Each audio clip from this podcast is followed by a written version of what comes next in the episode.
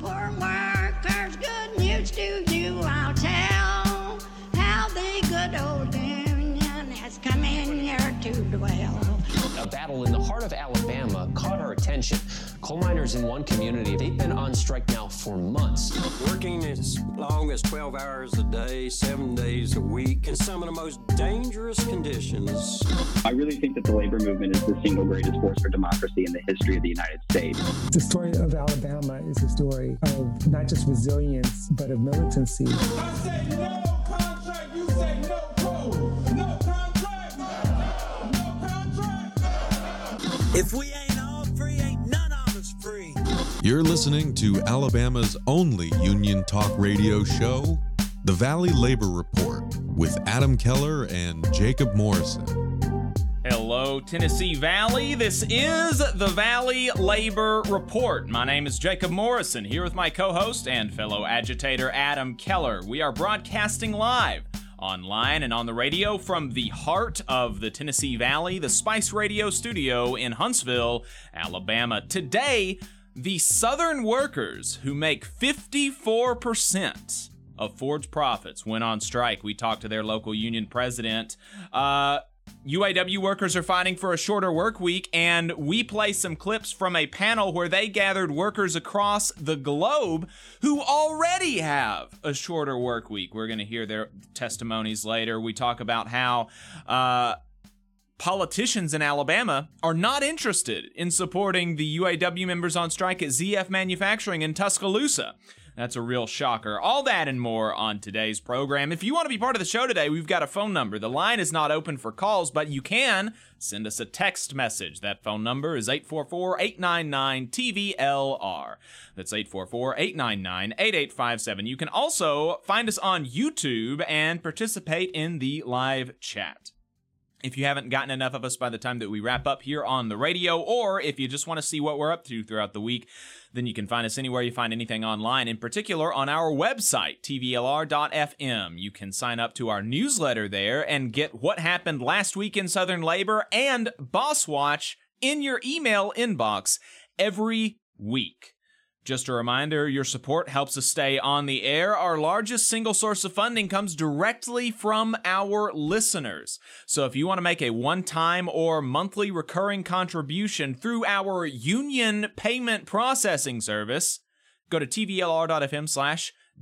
You can also become a patron at patreon.com/The Valley Labor Report. You can go to our store to buy our new Join a Union shirt, tvlr.fm/store. We've got about 25 of those extra that we bought from pre-orders, and I haven't shipped the pre-orders that we got out. Still sitting in my closet, but I've been busy this week, so I'll get to it next week. That's the plan.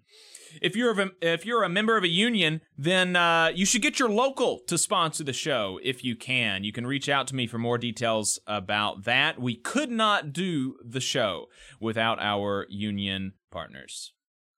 And let me add a disclaimer that any viewpoints or opinions expressed in this program belong solely to their author and do not necessarily represent any organization or sponsor. We welcome all of our listeners, whether you're on YouTube, Facebook, Unclaimed Mysteries Internet Radio, WVNN, WZZA, WHIV, or through your favorite podcast app. We are proud to be part of the Labor Radio Podcast Network and encourage our listeners to check it out. As you know, we are not media professionals, just a few diehard unionists who believe that Alabama and the South's labor movement and working class deserve a bigger platform. We're hoping this project can make a difference on that front, and we could not do it without you. We want to thank everyone for tuning in, whether you're a loyal fan or a first-time listener. We appreciate you spending some time with us this morning. So I don't know that it seems like it just almost seems like it would be difficult to justify not addressing the huge current events that are happening right now, being something of a news media current events type show. Even though, you know, we're very tight on labor, that's what we focus on. But the events in the Middle East have really captured everybody's attention, and, you know, I'm not going to say a lot. I don't feel comfortable saying a lot about it. I'm by no means an expert on the region. And so, you know, I'm not going to say very much more than my instincts, which are the deaths of the Israeli civilians were horrifying. I can't imagine the pain of the parents who lost children and the children who lost parents, the folks who lost friends. I'm hoping and I'm praying for their peace and safety and healing, just the same as I am for the families of the definitely more than 140 Gazan children who have been killed by Israeli airstrikes, for the 9 UN staffers who have been killed by Israel, and the hundreds of other civilians who've been brutally killed in the airstrikes just in the last week. The death toll's up to 1,800 in Gaza, including Reuters journalists. But also in the years and decades preceding, and as working people who advocate for working people, we cannot condone the ruthless slaughter of working people on any side. And our government should absolutely not be giving a blank check to any government that treats civilians so wantonly.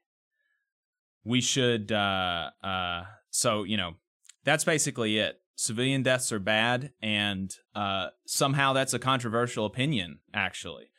But that's our opinion, and I think that's rooted in the values that make us unionists. The same reason that we spend so much time advocating for working people on and off the job through the labor movement.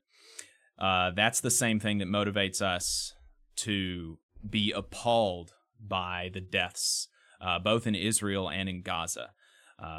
And that's why, rather than giving a blank check, we should be calling for de-escalation, for ceasefires, and for peace. I would also encourage people to get their news on this front from reputable news sources like Israel's paper of record, Haaretz, not shock jocks on the radio who don't know the first thing about the conflict. And, you know, that goes for us as well, but there are a few others that I have in mind. So yeah, that's really all that was on my mind about that. Well, I'll just pick up from there to say that recently I was in a training where we were discussing leadership and had to identify a leader that inspires me or inspires the class. And so I thought about Eugene Debs, a man of tremendous courage and conviction, of faith and resolve, and a leader with a true heart for the people.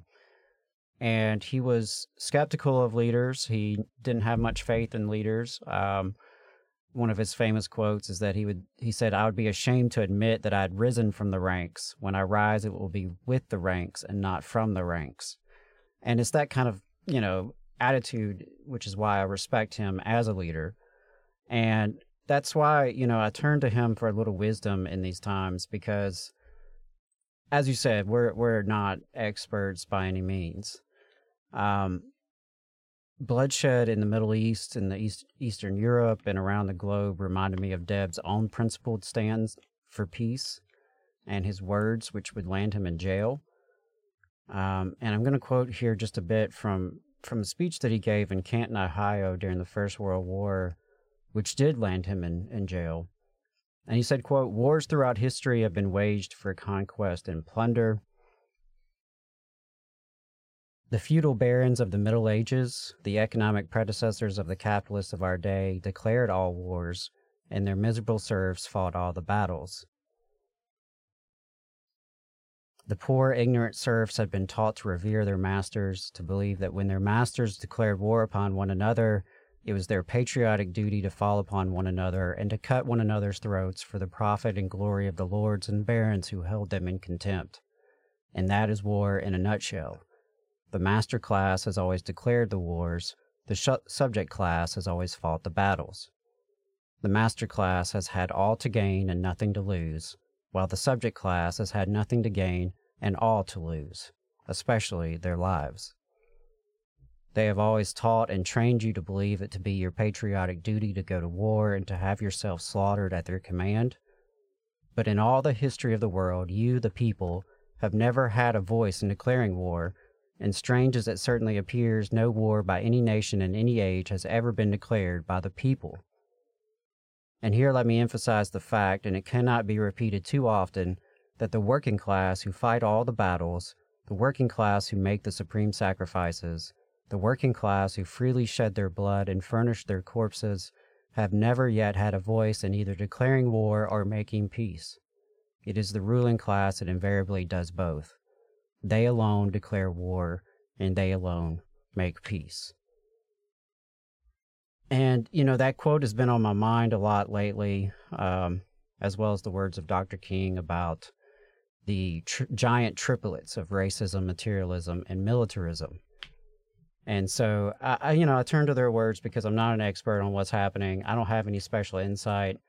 I consider myself to be an internationalist, and so I know that everyday people have more in common with each other than we do with the wealthy elites who control our economies and our governments. I know it's heartbreaking to see the loss of life, particularly civilians. I know it's heartbreaking to see collective punishment being used against civilians. I know it's heartbreaking to see every bomb dropped and think of the wasted potential. It's heartbreaking to see politicians wage war rather than wage peace.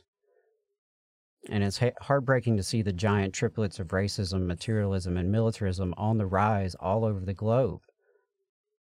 You know, I don't know what it's like to be in a war zone, to be directly impacted by terrorism, or to have to live under apartheid conditions. I can't imagine what so many families are experiencing right this moment, and my heart and solidarity goes out to them. I know it's frustrating when media and politicians push propaganda, when conversations around these issues are conducted in bad faith, when any critique of violence comes with consequences, when acknowledging the dignity of Palestinian lives is assumed to be an act of bigotry against Israeli lives. I know it's frustrating when countries and economies are fueled by the blood money of the military-industrial complex, when arms dealing and foreign policy are one and the same, when so much is invested in denying peace. As a labor activist, I believe we have to be internationalist in our outlook, demanding an end to the global race to the bottom for everyday working people. I believe we as a movement must fight for an economy and a global order based on peace and cooperation. I believe we as a movement must stand united against war crimes. I believe we as a movement must stand united in love, justice, and solidarity against bigotry, exploitation, and oppression. That's going to be it. We don't, like we said, we're not experts, so we don't have any special insight. But those are some of the instincts, and our instincts are towards love and respect and solidarity with civilians and innocents, and against war. Absolutely. So with that, we're going to take a break. We're going to be right back, and we're going to be on terrain that we feel much more comfortable talking about unions. We're going to be talking to Brother Todd Dunn of UAW Local 862. Really looking forward to that. Yeah, it's going to be a lot of fun. Represents workers at the Kentucky Truck Plant by Ford in, Kentucky. And they make 54% of Ford's profits. They're in the South, and they just went on strike. So we're going to be talking to the president of that local union when we get back. Stay tuned, folks. You're listening to the Valley Labor Report. In Alabama, more than 200,000 of our friends and family members are living without health care coverage. Often folks can't stay healthy enough even to keep their jobs. We can fix this. It's time for us to find a way to close the health care coverage gap so that people can remain at work. Let's make this a priority. Let's close this gap and cover Alabama. To learn more and how you can help, visit coveralabama.org. The attorneys at Maples, Tucker, and Jacobs have stood with the working people of Alabama for over 40 years, providing skilled legal representation for your workplace injury claims. When you are injured on the job, it can be a scary time. The attorneys at Maples, Tucker, and Jacobs have the experience to guide you through the process to make sure that you and your family are properly taken care of and your rights are protected. If you need help, call the attorneys at Maples, Tucker, and Jacobs at 855-617-9333 or visit online at www.mtnj.com. No representation is made that the quality of legal services provided is greater than the quality of legal services provided by other law firms. Support for the Valley Labor Report comes from the International Federation of Professional and Technical Engineers Union. Learn more by visiting www.ifpte.org. Attention union members, membership organizations, podcasters, or anyone with a payment processing need. The future is here, and your organization needs to be prepared by working with Unionly. With Unionly, your union or organization can take payments on a mobile device, eliminating processing fees, giving you a better price than other payment processing methods, while at the same time supporting a union-friendly business with a specialized skill set to meet your needs. Your members will thank you when they pay their dues at their convenience without waiting in line to deposit cash or check. Start preparing for the future today by calling 206-595-8631 or visiting unionly.io. Are you looking for a better future, a career that can have you set for life, and to be a part of something that's bigger than yourself? If you are, then consider a skilled trades apprenticeship with the International Union of Painters and Allied Trades. The work of IUPAT is all around us, from the industrial painters who work on the bridges to drywall finishers, floor coverers, the glaziers who install the glass in our skylines, and so much more. With an IUPAT apprenticeship, you earn while you learn and receive benefits while learning the trade, including a pension. We provide world-class education free of charge. That's right, no student debt. Our starting salaries for apprentices that graduate is above the national median salary with benefits for entire families. And you have the flexibility to take your trade wherever you'd like in the country to work. IUPAT District Council 77 covers our entire region, so give Adam Booth a call at 205-603-3142 for more information. Again, that phone number is 205-603-3142. Come build a better future with us today and join IUPAT. I'm attorney Tommy Seniard.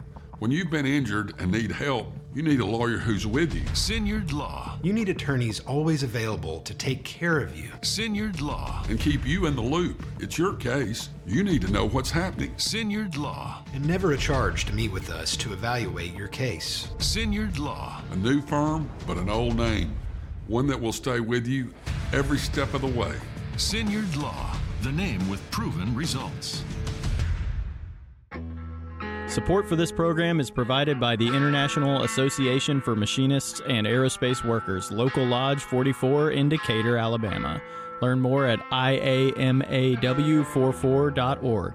Come all you poor workers, good news to you I'll tell, how the good old union has come in here to dwell. Labor creates all wealth. All wealth should go to labor, and you are listening to the Valley Labor Report. My name is Jacob Morrison. My co-host is Adam Keller. If you've got anything to add, you can give us a call or a text. Actually, just a text. Phone number is 844-899-8857. You can also hang out with us in the YouTube chat. We appreciate everybody there already. Vonda says, good morning. Nashville CLC president. Always great to have her listening. Marissa, North Alabama DSA, says, good morning. Miss Anonymous says, morning. We appreciate all the conversations. Appreciation of Debs. Debs is always a good source of wisdom on very, very many topics. So,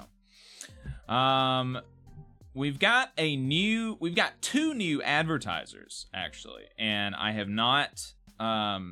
not recorded their ads, so I'm gonna go ahead and tell you about them right now, and then we're gonna record the ads after the show so that they'll be in circulation for the next show. But first up, Benefit Architects. They're really great. Benefit Architects has proudly supported union members and union-made products for over 35 years. And so if you are a federal employee and an AFGE member, you are eligible for hundreds of dollars in money-saving benefits, including group life insurance, dental insurance, and AFLAC insurance. So if you're a union member and don't work for the government, you can still qualify for several of these money-saving policies. Just call Tate Heuer. He is he's their representative for the area. Tate Heuer at 256-215-6769 for details and to enroll. you know, union members are a big group of folks, and so companies, you know, they want to get our business, and so they're willing to give us a discount. And so that's so Benefit Architects helps gather some of those up for us, get the group life insurance. They've also got, I know for AFGE members, short-term disability insurance that has been very, very helpful for some of our members, I know. So definitely recommend giving Tate a call, 256-215-6769. And are we still waiting? Oh, no. Adam? No, we are not. We've got Todd. Perfect. All right. So we'll read the second ad later, and we'll go ahead and talk to Todd, brother Todd Dunn. He started as a vehicle assembly technician in the commercial light truck department in 1995, where he very quickly threw himself into union work. In fact, in just a year, he was already serving. He currently serves on Kentucky's Labor Management Cabinet, and most importantly, he is president of UAW Local 862 in Louisville, Kentucky, where 87 UAW members at Ford walked off the job on strike last week. He joins us now. Todd, welcome to the program. How are you doing? I'm doing good, brother. How are you? Pretty good. We've got close to 9,000 employees on strike. We're trying to process all of the strike signups for the strike benefit. We processed about 3,500 yesterday over at our Kentucky Fair and Exposition Center, and hopefully we'll get another 3,000 today and finish up on Sunday mostly.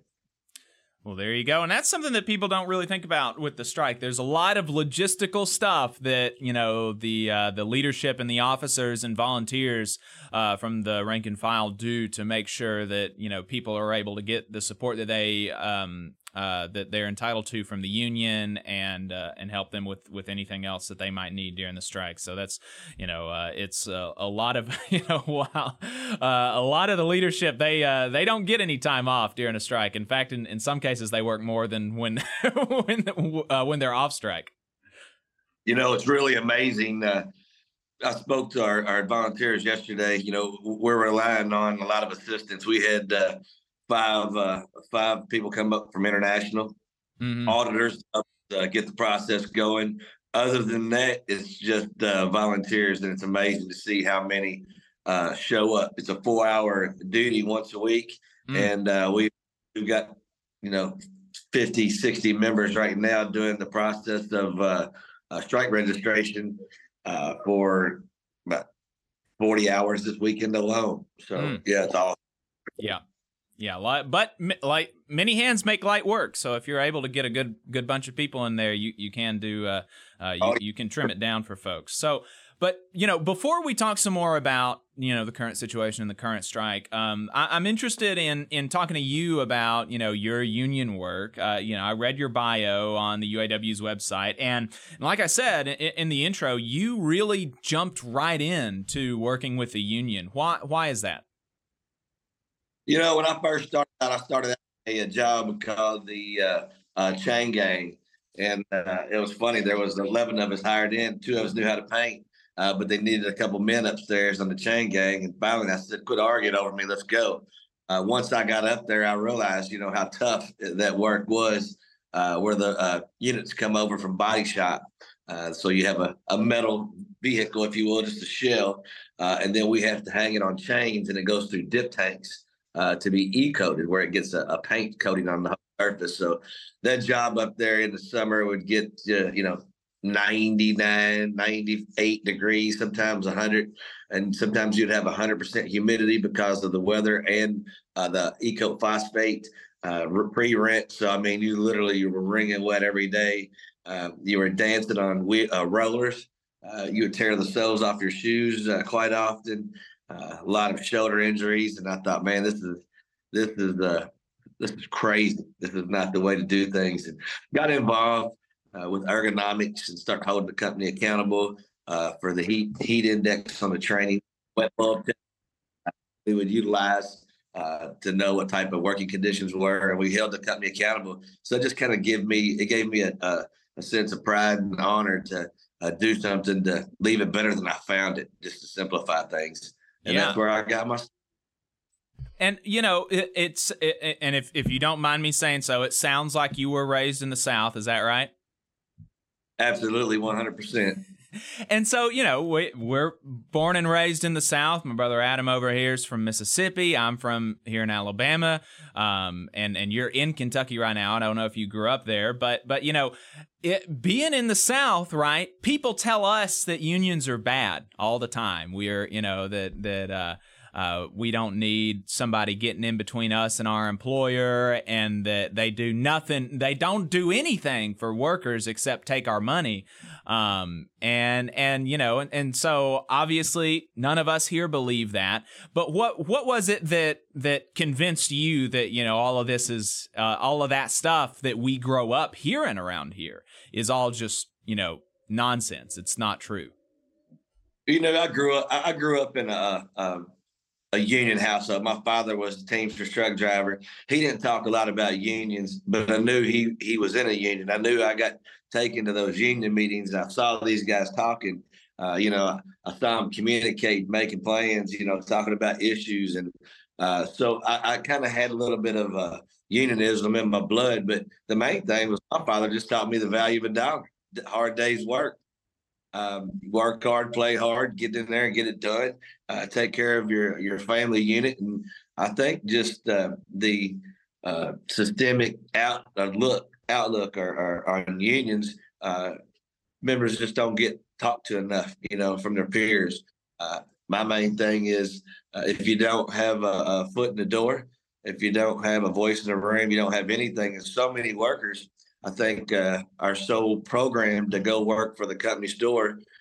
They provide a check and they're taking care of me, but that's not true. You're going to work. You want to be treated fairly. You want a fair day's work for a fair day's pay. And I think these are good times, right? These times here are great times to have for people across the United States to go, damn, maybe there's something to this, right? You know, maybe there's something having a union, and it truly is, because when you have a collective bargaining agreement with a company and you see how language can hold the company accountable, you see what you can do. You see what you can do for your brothers and sisters on the line. You know, I always said our union members have that sauce, that special sauce, but hoping them to find it. With this strike, you're seeing members stand up, and we got so many intelligent people in that plant. I got a friend, Adam Hobach. He came to me about 5 weeks ago through one of the team leaders in the plant. And this guy is super smart. He's very intelligent. He's just got all these skills. And he said, man, I want to do this. I got to keep doing this. Matter of fact, I'm going to run for committee person. You're 2 years away from the election. He said, I don't care. This is what I want to do. So you're starting to see the solidarity come together. And these union members, see them working themselves, right, through this process. And a lot of people are really turning heads. If you look at our union, we got 12,300 plus active workers. We got about 6,000 retirees and surviving spouses. You know, the active workforce, you know, we're a right-to-work state, right? You don't have to belong to matter of fact, the union still has to represent you. We've got one member out of over 12,000 members that's not paying union dues. So that tells you, right, something's going on. Somebody's doing something right. And there might be something union stuff, you know, if you're not educated or you don't know what the union is. So I really lift that up, and I lift our membership up for believing in what we do.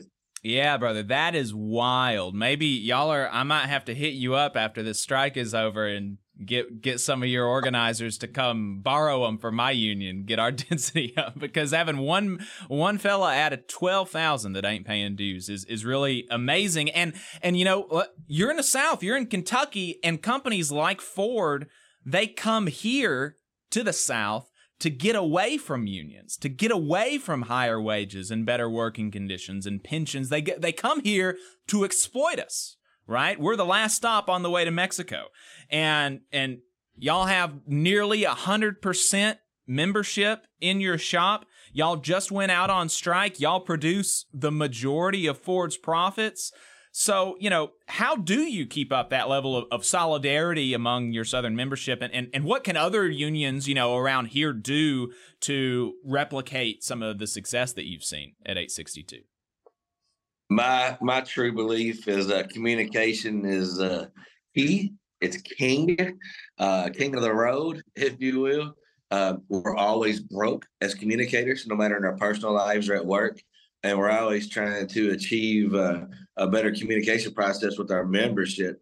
You know, over time, grassroots, right? That grassroots committee walking through the plant. When I came through my ranks of leadership, you know, I would wake up, get in there before work, walk in the membership, work all day, you know, do the best I could to utilize the contract, but more so I used common sense guided by an earnest desire to serve my people with servant leadership.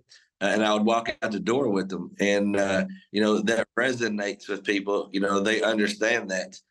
They see that. You know, it is what it is. It's what you put into it. And down here in Kentucky, I mean, you look at Toyota, right?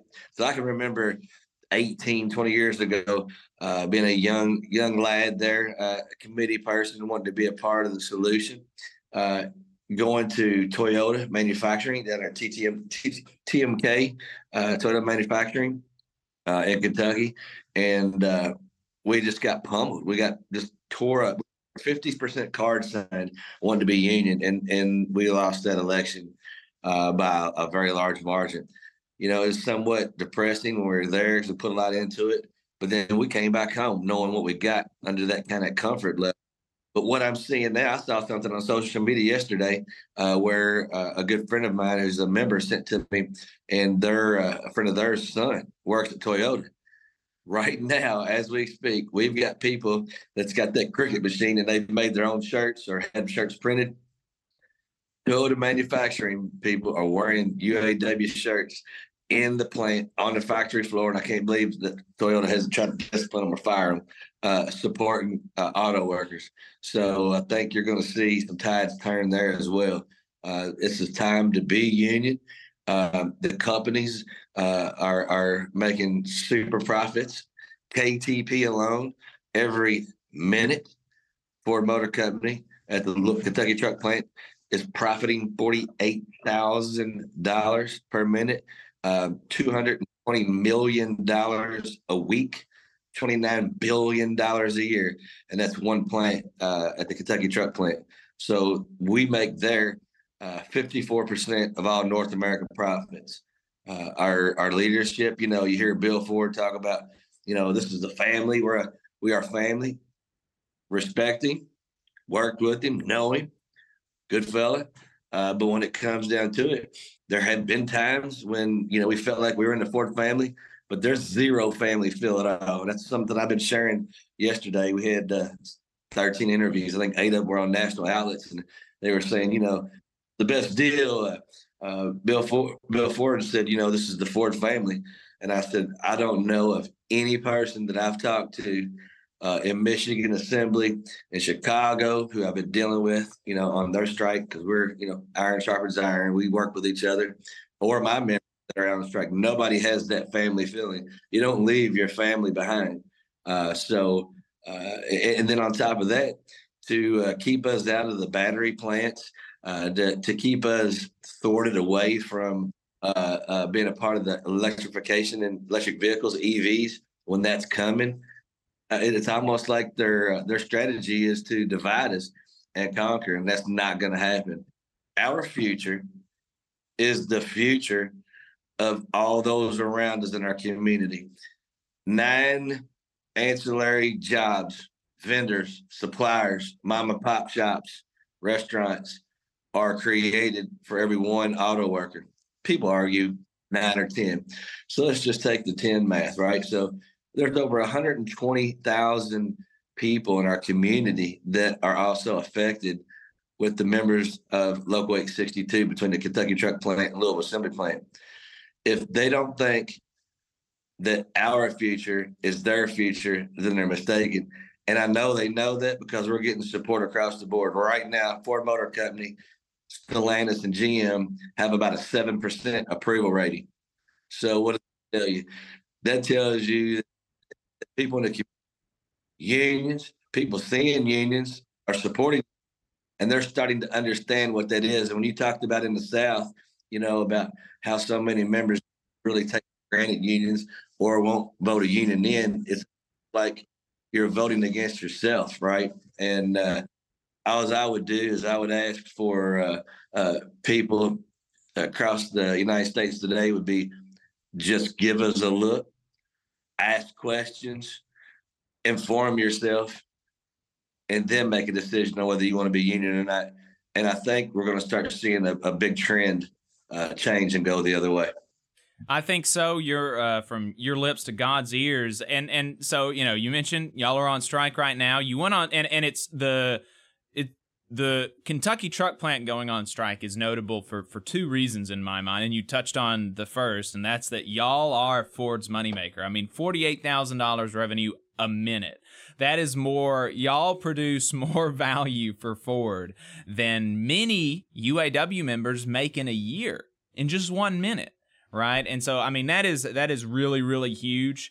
But another reason that it's notable is because y'all were called out on strike in a different way than, you know, I mean, the whole stand-up strike is different than the UAW has done over the past several contracts. But but y'all were called out on strike even in a different way than some of the other plants were called on during this stand-up strike. And Sean Fain explained that on his live stream yesterday. And so I pulled a clip of him talking about how y'all went out on strike, and so Adam, let's play this, and then we'll go back to Todd. All right. And let me tell you the story of how the mighty Kentucky Truck Plant of UAW Local 862 transpired. For 2 weeks, Ford's been telling us there's more money to be had. They said, hang on, we're close, but there's still some room to continue to sweeten the deal. On Wednesday, they owed us an offer, and they gave us a call.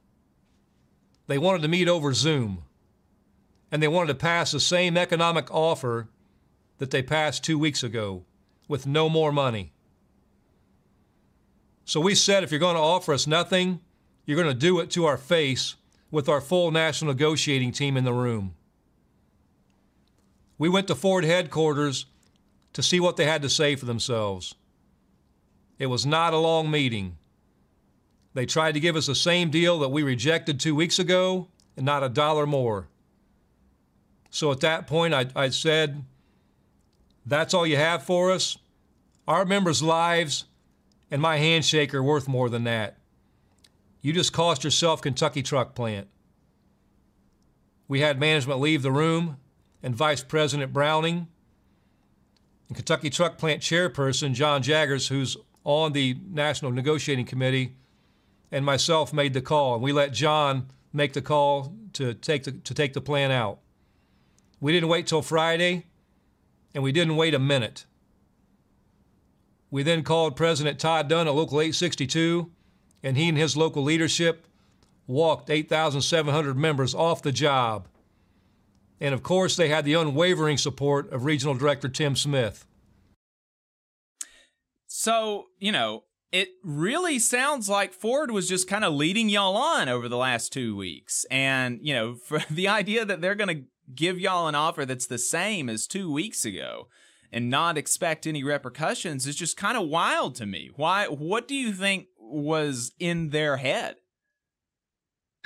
You know, first of all, negotiating all three, big three at the same time, actually is a brilliant strategy because before you would see when it come to contract time, they had picked a lead or a target, and then, you know, it's back to business as usual, and people kind of lose a little faith in the process. And when are we going to go, even though everybody's negotiating? So this is good because it doesn't really whipsaw, but it challenges all three companies to try to be along the lines at the same time, and you can push for one, get something, and then come back to the other, work on it to the best of your ability to get something equal or greater. So it definitely benefits us. It's more challenging because the complexity is higher, right. but it really helps. In this case, when we went out, I got a call Wednesday sometime around 3:30 in the afternoon. Sean Fain, President Fain, said,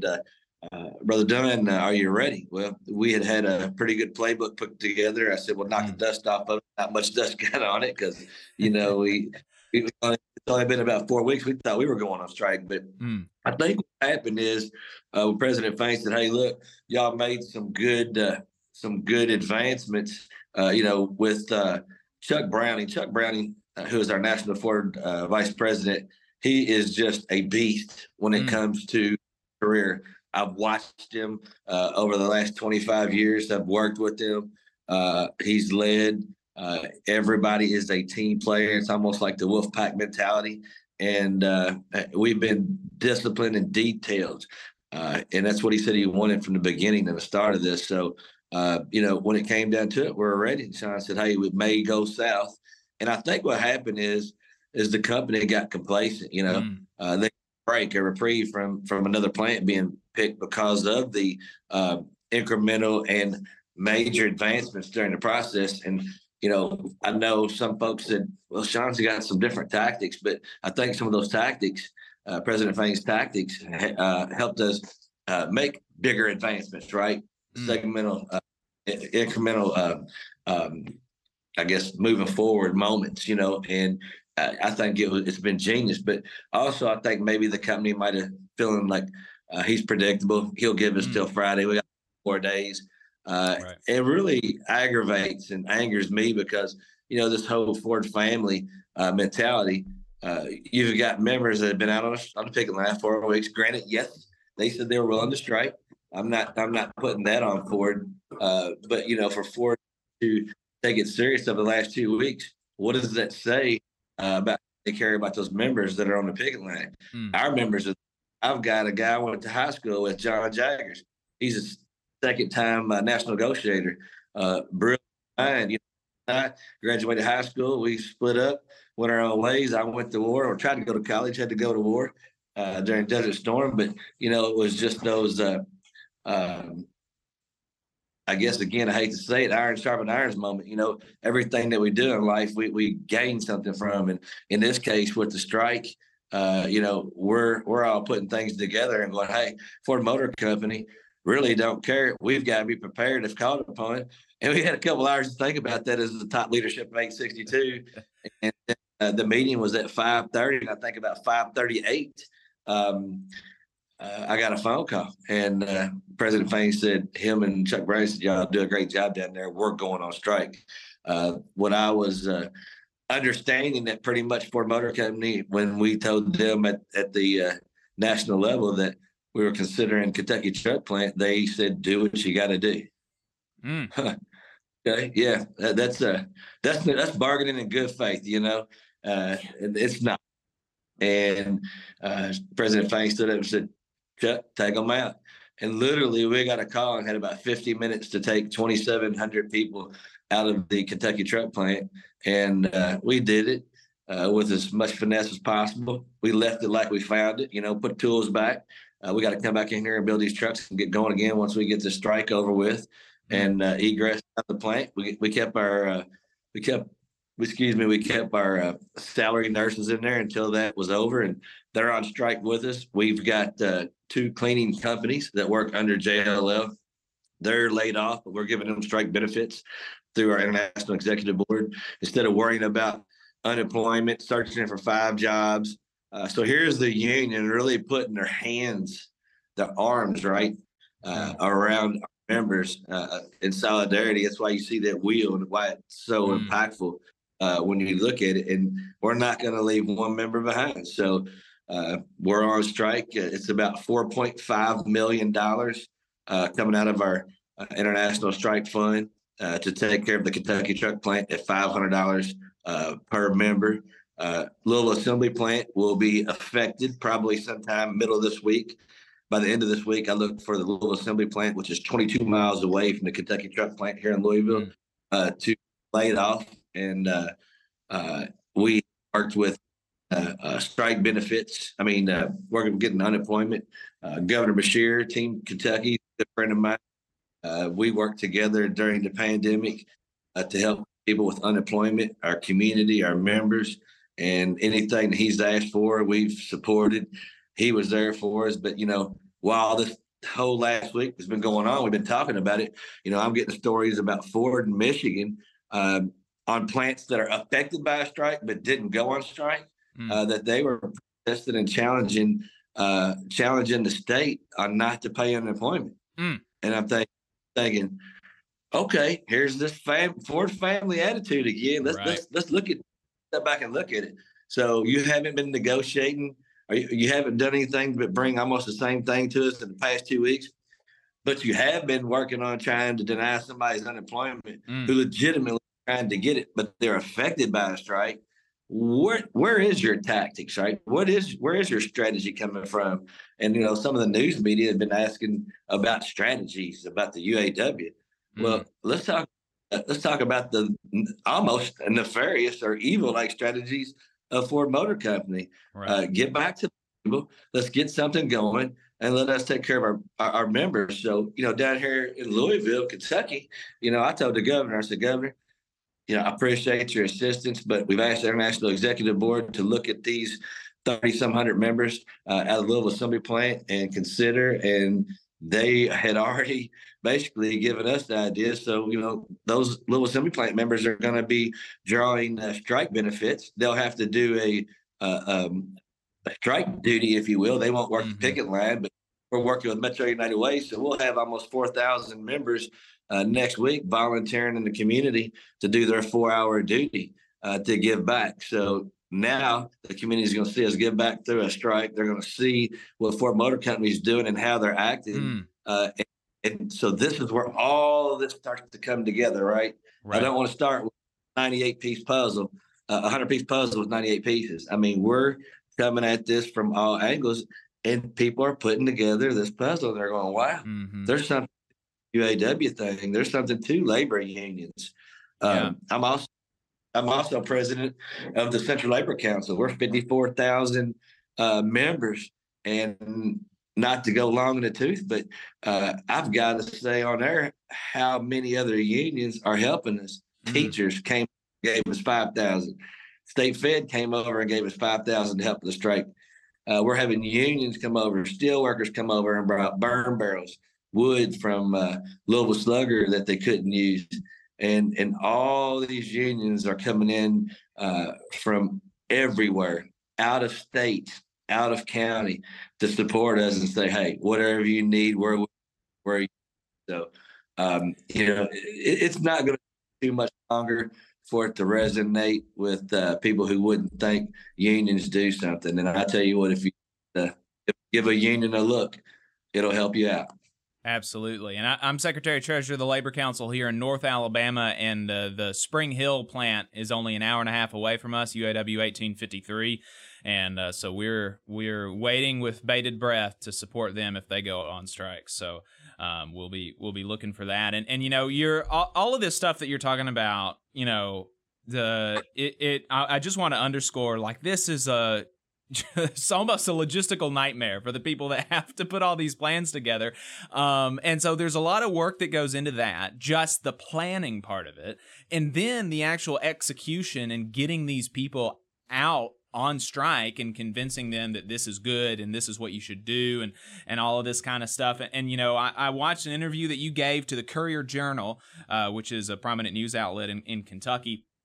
And, you know, you had, and we'll play this clip, and I'd like to get, for the audience, and I'd like to get your reactions on the strike now that, you know, as you said in this interview from a couple of months back, that you had to use this tool that had gotten rusty. Let's play this clip. We hope we don't strike, but if we have to, that's a tool in a tool belt that's dusty, rusty, and hasn't been used. But I'll tell you this, you know, we've sharpened our tools, and we're prepared to go into whatever it is. Don't want to say battle, but we're prepared to go forward and use every tool we can to get these jobs back to where they've kind of fallen short.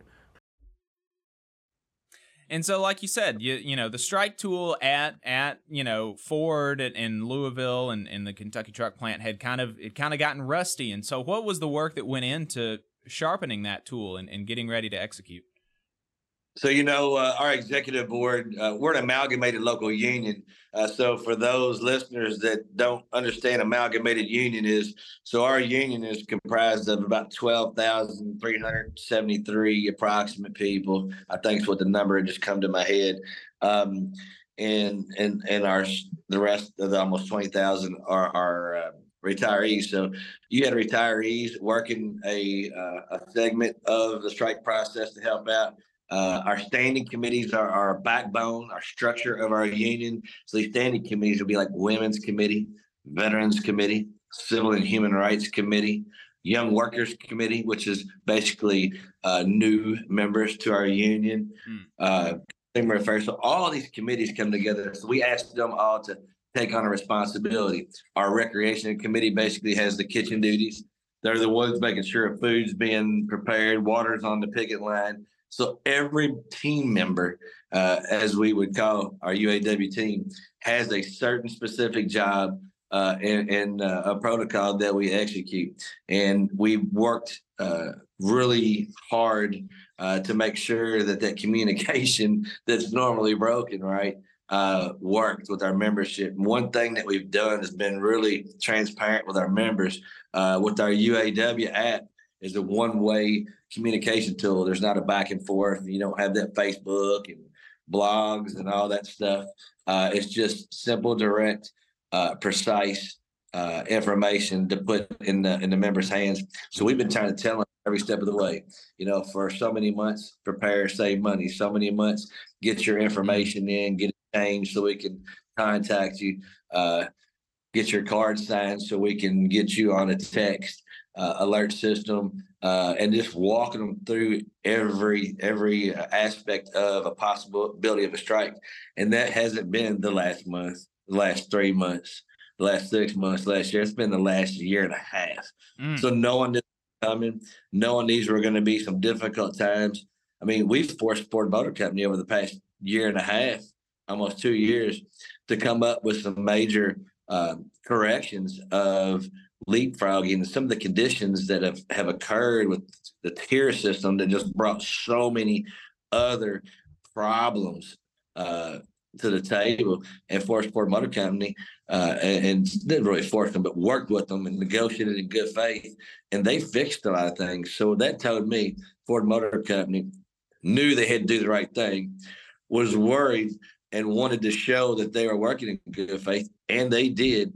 But I think they were also then preparing, this is going to be a tough set of negotiations. We helped save this company during the fall there of the auto manufacturing system. We have Mitch McConnell. I can remember and hear the words in my head right now. Let the companies go bankrupt. Other companies will come in line behind. If the American auto workers would have let everything go bankruptcy and go defunct, it would have crippled America. I remember being at a brake supplier up near E-Town around that time, and they were working on voting on being union or not, and news media was getting involved, and one of the reporters said, well, what can you tell right now here the people of this community how a union is going to benefit this plant? And that was the easiest question you gave me today. If I hit this, can I? And he said, what do you mean? I said, if we haven't done, we've done at Ford Motor Company to save Ford Motor Company, we would already have been done. I said, who manufactures brakes here at this plant? They were like GM, Chrysler, Toyota, Nissan, Ford. I said, so take three of those big three out of there and then take that demand out. How many workers here are going to be laid off, or is this plant going to be here if we're gone? Silence. It's the first time I ever heard a reporter become silent. And I said, exactly. I said, it's all relative to an individual, an employee, a union member, based upon the outlook of what we're doing. And, unions are so important and what we're trying to, the message we're trying to do, trying to get there. So it's a long road. I'm not going to be the last guy to try to put as much on the table, as long as we, like you said, leave it better than we found it, put another log in a woodpile, and let that next level of leadership, which I had been worried about, but what we're in right now, we've got a bucket full of great, basket full of great people coming up, and I think that they're going to step up and really take this and take it to new heights. So it's tough, but it's almost hair raising and honoring to see what I'm seeing. And I'm just showing our membership. Here's the picture that you're creating, and it's not an aha moment. It's going to be there for a while. So we've gone a little bit over, and I appreciate your time, and I want to be respectful of that. So we'll go ahead and wrap up here soon. But before we do, I wanna end with a little bit of fun. I was telling you last night that I wanted to play this clip, but before yesterday, were you familiar with Jim Cramer? Yeah, that is somewhat of a news celebrity with the market watch, I guess, if you will, who thought he was being cute. But for somebody to be loved and want to be a celebrity, to sit there and say on national TV, send the jobs to Mexico, they can build them for $5 an hour. I don't know how American he is, but I think maybe he ought to get a passport and head on out. Yeah, that wouldn't be a bad deal for the United States, and so they got radio in Mexico, don't they? There you go. We can send his job overseas. But so last week, and there's been just clips just throughout the strike, and I guess it sounds like you've seen a few of them. And last week we got another one, and this is him reacting to polls about support for you and for your members, and so I'm looking forward to your reaction to it. Let's play this clip. AP's got a piece this morning on public approval of either the automakers or the unions. You want to know percentage that favor the automakers? Oh my! It's like 6%, 9%, something below 10. I was shocked at that. I thought that perhaps there would be people who say, you know what? I have a F-150. I love it. And they do a great job, and the workers are being greedy. And no, the workers win. That kind of brings us all. So what do you think about that, brother? Open mouth, insert foot, back pedal across the river. Hope I make it over the flood wall, and I'll be sexy again when everybody forgets it. Yeah. I think he just realizes that right there that he'd made a big, big mistake. It is what it is. People across America see what's happening. The fat cats are getting richer. Farley, the money they're making, their jobs require a certain amount of tenacity, and the money they make is definitely going to be higher than us. But in a half hour, what he makes is exceeding the whole team at the Kentucky Truck Plant. It's not favorable for anybody to try and defend the profits, even our membership behind. So good. I hope he got a good taste of his own medicine there. Yeah. Well, and it's just, it's baffling to me, kind of the idea that you would, because you drive a Ford truck and you like it, that you would feel sympathy with the owners of the company rather than the people who actually built the truck. That's just, why would that be the case? Talking about looking a gift horse in the mouth or taking things for granted. I think he's going to back up and punt on this one. And, take a different road. Probably not to say anything about auto workers again if I was him. Yeah, that would probably be better for him. But I don't know that he's got the humility to do that. So he's still on the air after 20 years of giving people bad advice. So I don't have that button he hits on his radio show. I'll leave you for now. Yeah. All right. Well, brother, I appreciate your time. Todd Dunn, president of UAW Local 862 at the Kentucky Truck Plant, just went on strike last week. Thanks again. I appreciate it. I appreciate y'all for looking out for us. Absolutely. Right. Thank you so much, Todd. Solidarity. All right. Really enjoyed that conversation. Went a little long, but I enjoyed it. We're going to go ahead and take our second break, and we're going to be back with our regular segments. Stay tuned.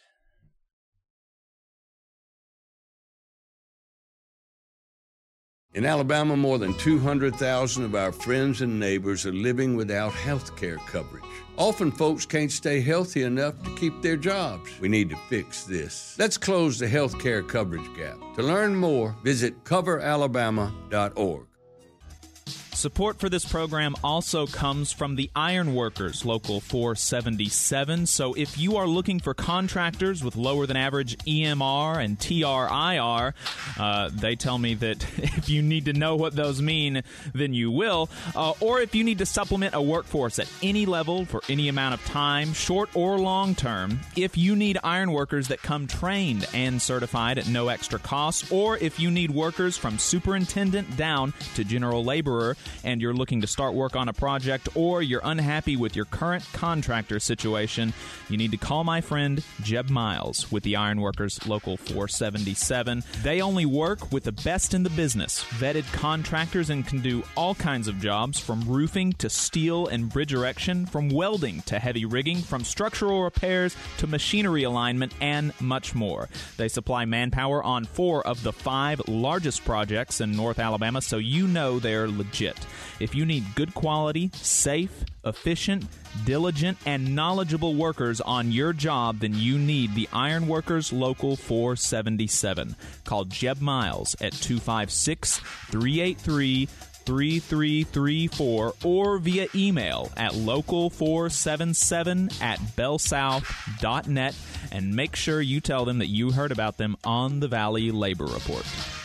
We're the nurses, firefighters, and claims representatives that help keep our government services running. We respond to natural disasters, we care for our nation's veterans, and we investigate discrimination in the workplace. We are federal and D.C. government workers, and we are proud to serve the American people. Working in more than 70 agencies across the government, we know we can fulfill our mission because our union has our back. Learn more at AFGE.org. Paid for by the American Federation of Government Employees, AFL-CIO. The Laborers International Union of North America, Local 366, is proudly recruiting North Alabama workers to work construction and nuclear plant maintenance. If you're interested, please contact Donna at their training center to start the process. That phone number is 256-415-7452. Again, that phone number is 256-415-7452. No experience is needed. Free training is offered, but you must be able to pass a background check and a drug test. Local hiring that grows our community with good-paying jobs that have benefits is their mission. Live better, work union, Local 366, feel the power. Support for this program also comes from the Mid-South Council of Retail, Wholesale, and Department Store Union. Learn more at rwdsu.info. I'm attorney Tommy Seniard. When you've been injured and need help, you need a lawyer who's with you. Seniard Law. You need attorneys always available to take care of you. Seniard Law. And keep you in the loop. It's your case. You need to know what's happening. Seniard Law. And never a charge to meet with us to evaluate your case. Seniard Law. A new firm, but an old name. One that will stay with you every step of the way. Seniard Law. The name with proven results. Come on, you poor workers. Good news to you, I'll tell. How the good old union has come in here to dwell.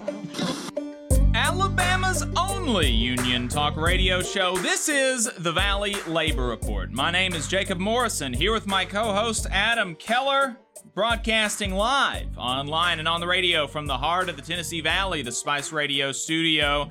We appreciate y'all tuning in. We've got about 70 folks watching us on YouTube and only 30 likes on the stream. What is the deal with that? Let's get those numbers up because those are rookie numbers. If you haven't liked the stream yet, please do. If you haven't subscribed to the channel, please do. We're at 6.92 thousand subscribers on YouTube. Let's get that number up to 7,000. That'd be nice, yeah. Like I said, really appreciate everybody tuning in. A lot of folks enjoyed the conversation with Brother Todd. I enjoyed it. Miss Anonymous says Fain is awesome. Scott says most people don't even know what unions do. Free American 2020 says I think of GM being more hostile to workers and Ford as being more positive historically. That's generally the way that it's been. Ford has typically been better than some of the others. Scott says we need to educate the public about unions. Indeed. Art Walsh says GM's always attacking its workers. Indeed. Yeah. Appreciate all of the comments. This show rocks, says Notary. Jacob Jones says solidarity always, Adam. Marissa says great interview. Appreciate all of that. Thank you. Free American says maybe half of the viewers are company snitches. That's why they're not liking the stream. Maybe that's it. That could be it. You don't want to be a company goon. So, like the stream, folks. Like the stream. If you really want to like show us up, do a super chat. That'll really prove your point, right? That would really prove your point. And shout out Zach, first time watcher. Welcome to the show. Appreciate it. So I said we had two new advertisers. The second new advertiser is an old advertiser, but they're jumping back on the bandwagon. We appreciate that. It's Hometown Action. So they've got this. They've got a climate canvas that's going on. They're doing a deep canvas. And so, as labor union members, we face our share of challenges in the workplace. But today, I want to talk to you about a different kind of challenge, the climate crisis. We've all seen the fury of Mother Nature, the storms that can turn lives upside down in an instant. And that's why Hometown Action is launching our Climate Protection Project.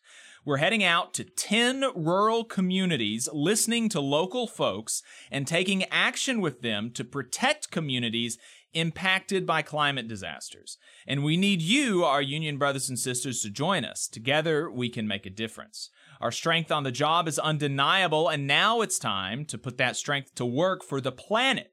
Let's protect our communities, our families, and our future. You can visit hometownaction.org today and sign up to volunteer for the Climate Protection Canvas.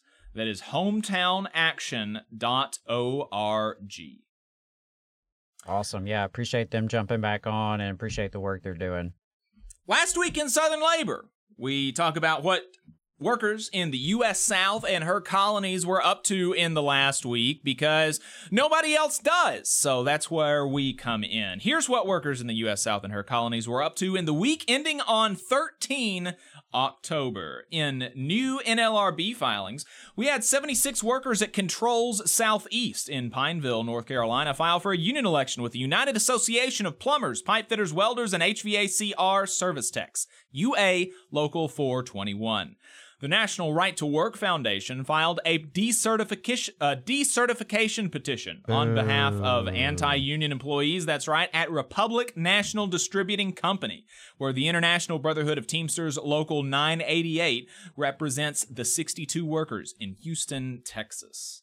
750 nurses at University Medical Center New Orleans in, you guessed it, New Orleans, Louisiana, filed for a union election with National Nurses United. 12 staff at SEIU Texas filed for a union election in Houston, Texas with Teamsters Local 988. 10 baristas at Starbucks in Atlanta, Georgia, filed for a union election with Starbucks Workers United. The employer filed a petition challenging the bargaining unit at UPS Richmond Service Center in Richmond, Virginia, currently represented by Teamsters Local 592. 21 workers at Ready Refresh in Davenport, Florida, filed for a union election with the Teamsters Local 79. 45 workers at Motors and Armatures in Earth City, Missouri, filed for a union election with Teamsters Local 688. A very Teamsters-heavy election filing roundup this week. 13 workers at Half Price Books in Kansas City, Missouri, filed for a union election with the United Food and Commercial Workers, Local 2. Anti-union workers at Moundsville Healthcare Center in Moundsville, West Virginia, filed a petition to decertify UFCW Local 1776 as the union representing the 34 workers there. Anti-union workers at DAR in Stuart, Florida, filed a petition to decertify the United Auto Workers International Union Local 2505 as the union representing the 224 workers there. 9 workers at Bourne Electric Company in Imperial, Florida, filed for a union election with the International Brotherhood of Electrical Workers, Local 1. 23 workers at Starbucks in Denton, Texas, filed for a union election with Starbucks Workers United. Anti-union workers at Titan America in Fort Lauderdale, Florida, filed a petition to decertify the International Union of Operating Engineers, Local 487, as the union representing the 75 employees there. 21 workers at Feast Barbecue in Louisville, Kentucky, filed a union election with the UFCW Local 227. 5 workers at Bimbo Bakeries in Fort Worth, Texas, filed for a union election with the Bakery, Confectionery, Tobacco Workers, and Grain Millers International Union, BCTGM Local 111. 5 workers at Union Oil and Gas in Charleston, West Virginia, withdrew their petition for a union election with the United Steelworkers International Union, as did 2 workers at TV Oil and Gas in Winfield, West Virginia. They withdrew their petition for a union election with the United Steelworkers, and 54 security guards at Bering Straits in Washington, D.C. withdrew their petition for a union election with the governed United Security Professionals. We had 2 election results, both a win in a clean sweep in the South last week. 41 workers at Ray Magnet Wire Company in Ashland, Virginia, won a union election 20-14 with the IBEW Local 666. I believe this is the second time they've tried to organize Ray Magnet Wire Company, so very cool to see a win this time. 88 workers at Cisco in Louisville, Kentucky, won a union election 60-5. Nice. That's like grad union win numbers. That's huge. With the Teamsters Local 89. Very cool. Had a few strikes and bargaining updates. Pharmacists at Walgreens across the country walked out for a day last week, primarily over staffing concerns. 4,000 UAW members at Mack Truck went on strike last week after voting down a tentative agreement by 73% that they say did not adequately address tiers, pension issues, and health care. 188 UAW members at ZF Manufacturing, a Mercedes parts manufacturer, are still on strike in Tuscaloosa, Alabama, as are Shangri-La dispensary workers with UFCW Local 655 in Columbia, Missouri. They began in May. Three Brothers Coffee workers with UFCW Local 1995 in Nashville, Tennessee, have been on strike since June, as have Memphis soy protein production workers with BCTGM Local 390G.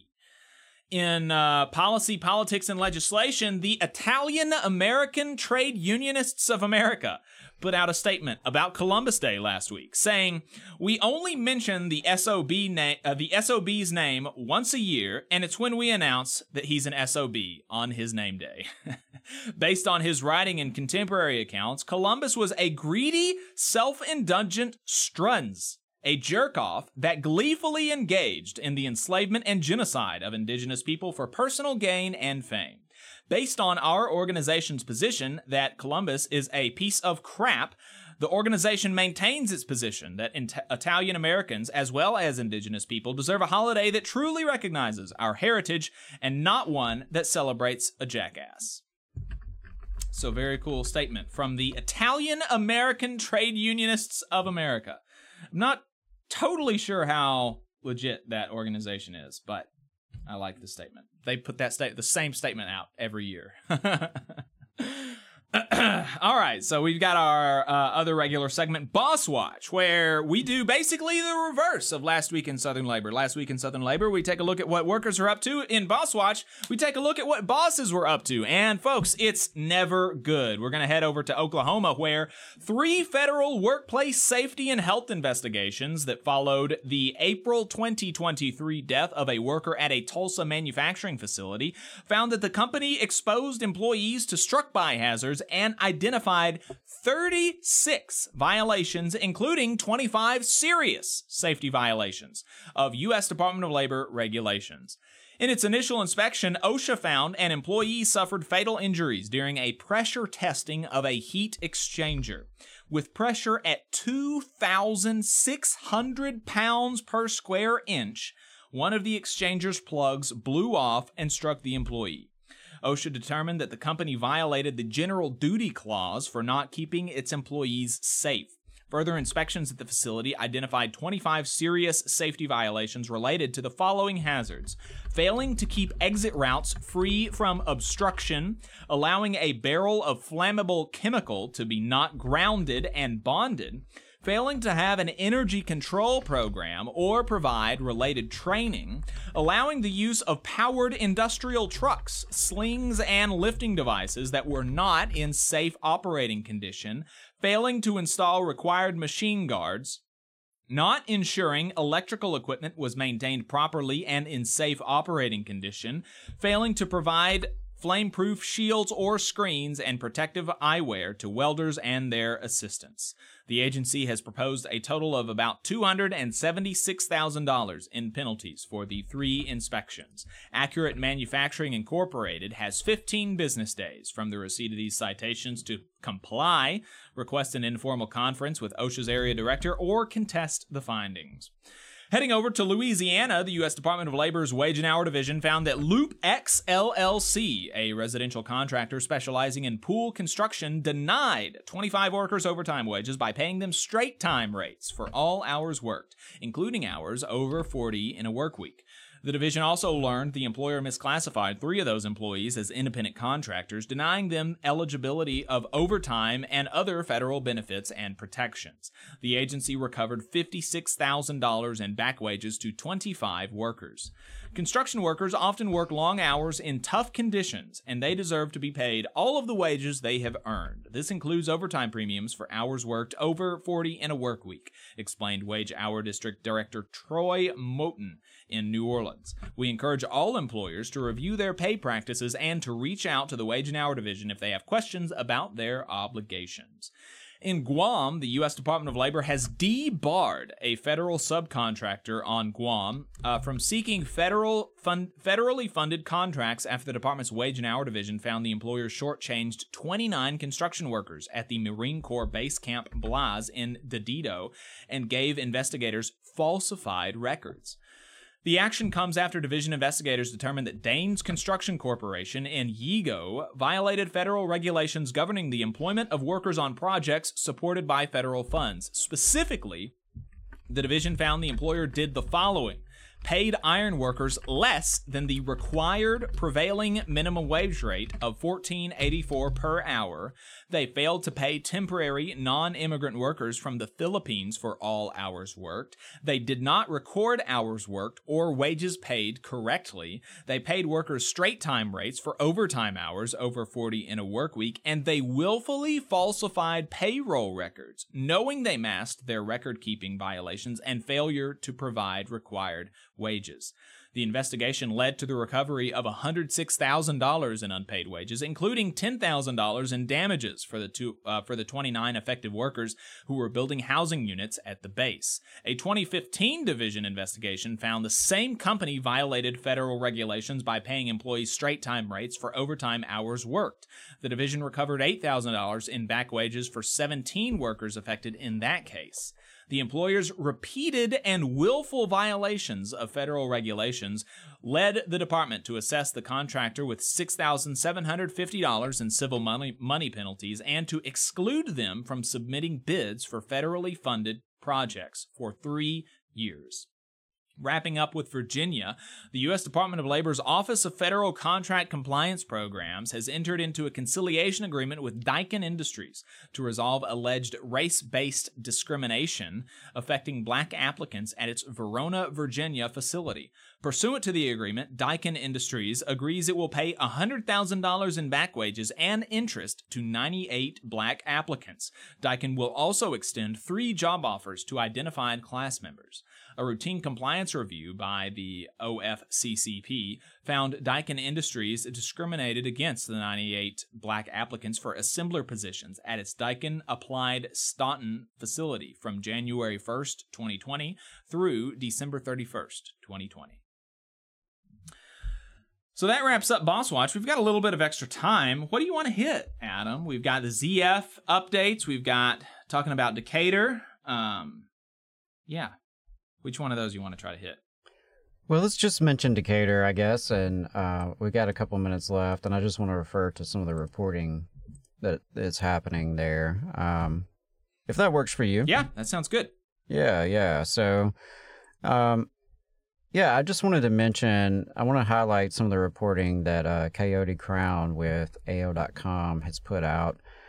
He had an article out on yesterday. Well, updated yesterday. It was published on October 10th called Despite Arrest, Protesters in Decatur Vow to Continue in Wake of Police Shooting. And, of course, I'm referring to the police killing of Stephen Perkins, who was killed at the end of September by the Decatur police.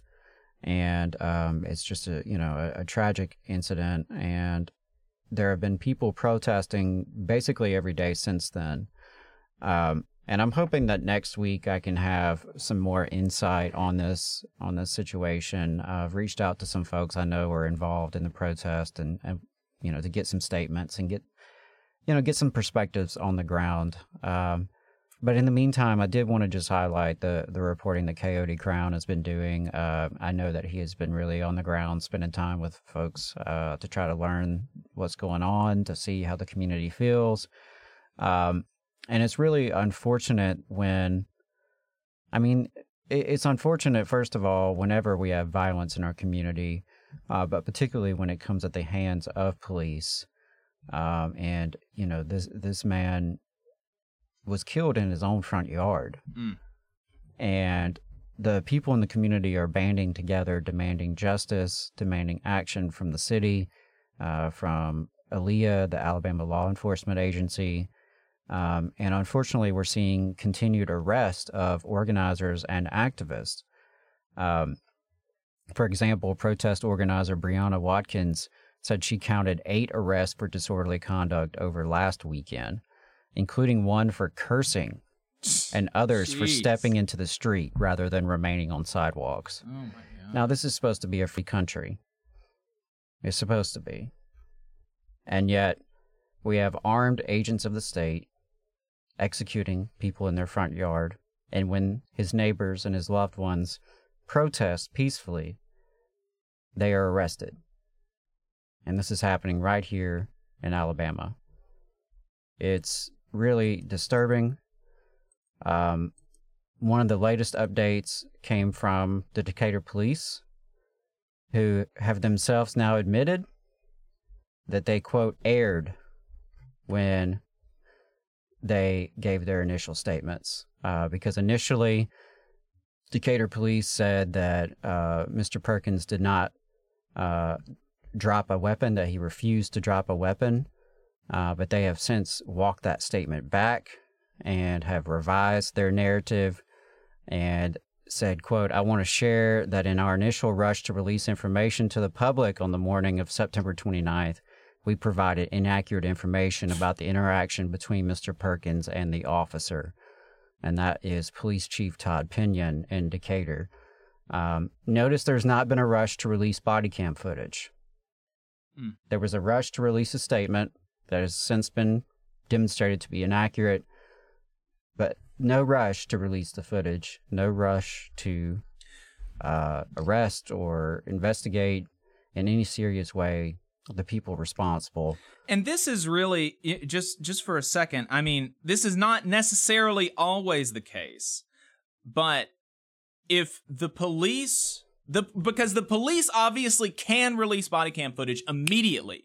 And how do we know that? Because 3 weeks ago, there was a band director down in Birmingham that was harassed and arrested and assaulted by the cops. And they felt like the body cam footage would be beneficial to them. So literally the next day, we got body cam footage from that incident. So it can happen. So anytime you hear this nonsense about, oh, we can't do it because it's an investigation, it's BS. They're lying. They're lying to you. The cops are lying to you, telling you that they can't release the body camera footage. It's a lie. And you should be upset about that, small government people, anti-tyranny people. Those are our tax dollars at work. We pay for these body cams, right? And we pay for the police, and we pay for the body cams on the police, and they're supposed to be there to protect us. And this is what happens. And so it's a real shame. I just wanted to highlight it. We had not mentioned it on the show, and it's a major situation happening here in North Alabama, particularly, you know, for listeners outside of our Tennessee Valley. You may not have heard about it.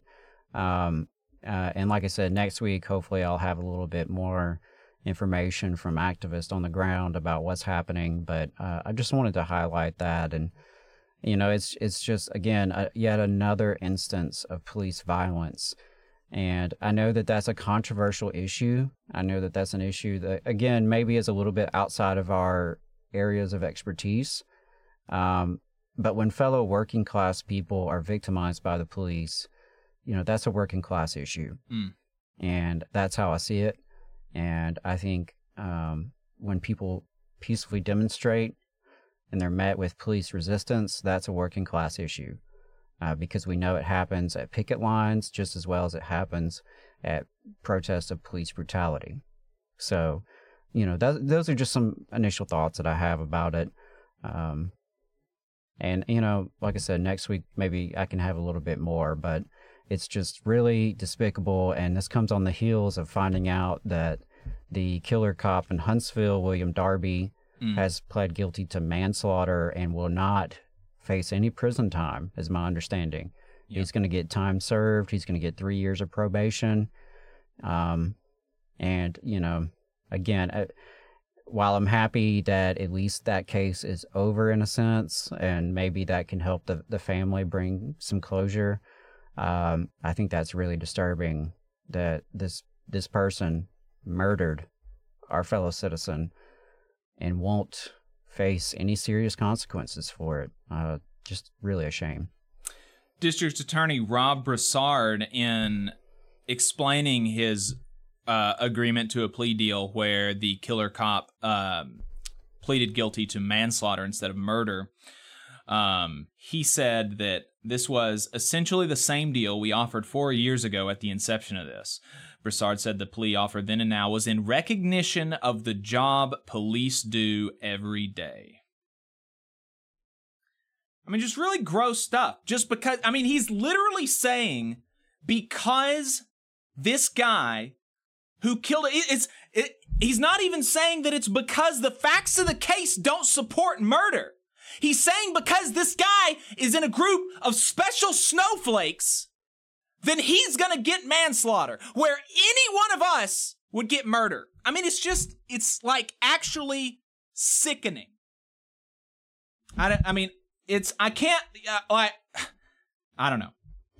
Sickening, gross, disgusting. That's how I feel about that. It is, absolutely. So I just, you know, want to send my love and solidarity with the family of Stephen Perkins, with the family of all those victimized by police violence. And with all of those who are out protesting and using their voice and asking for a better world where this doesn't happen, because it doesn't have to happen. That's going to wrap it up for us on the first half of the program. We've got a whole second half of the program. We do, and you want to tune in to Overtime. We got a great Overtime today. And find us on, we will open the phone lines for Overtime. Yep. Find us on Facebook and YouTube. We have a some folks who have unionized started unionizing the VFX industry and the video game industry. We got a couple of them gonna call in, talk to us about that. We've got Taylor Barnes talking to us about Northrop Grumman covering up the deaths of two of their workers.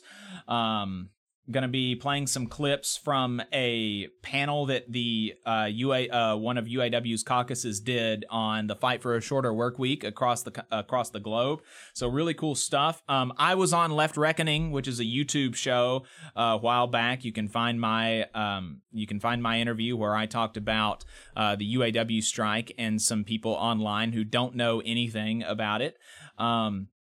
Adam was recently on America's Workforce radio podcast, so definitely check those out. With that, we're going to go ahead and wrap it up, folks. Tune into Shop Talk, obviously. Thursday, we're going to have a good episode for you. And with that, we're going to head out. We'll see you next week if you don't follow us online for overtime. And we'll see you here in just a second for those of y'all who are sticking around. Solidarity.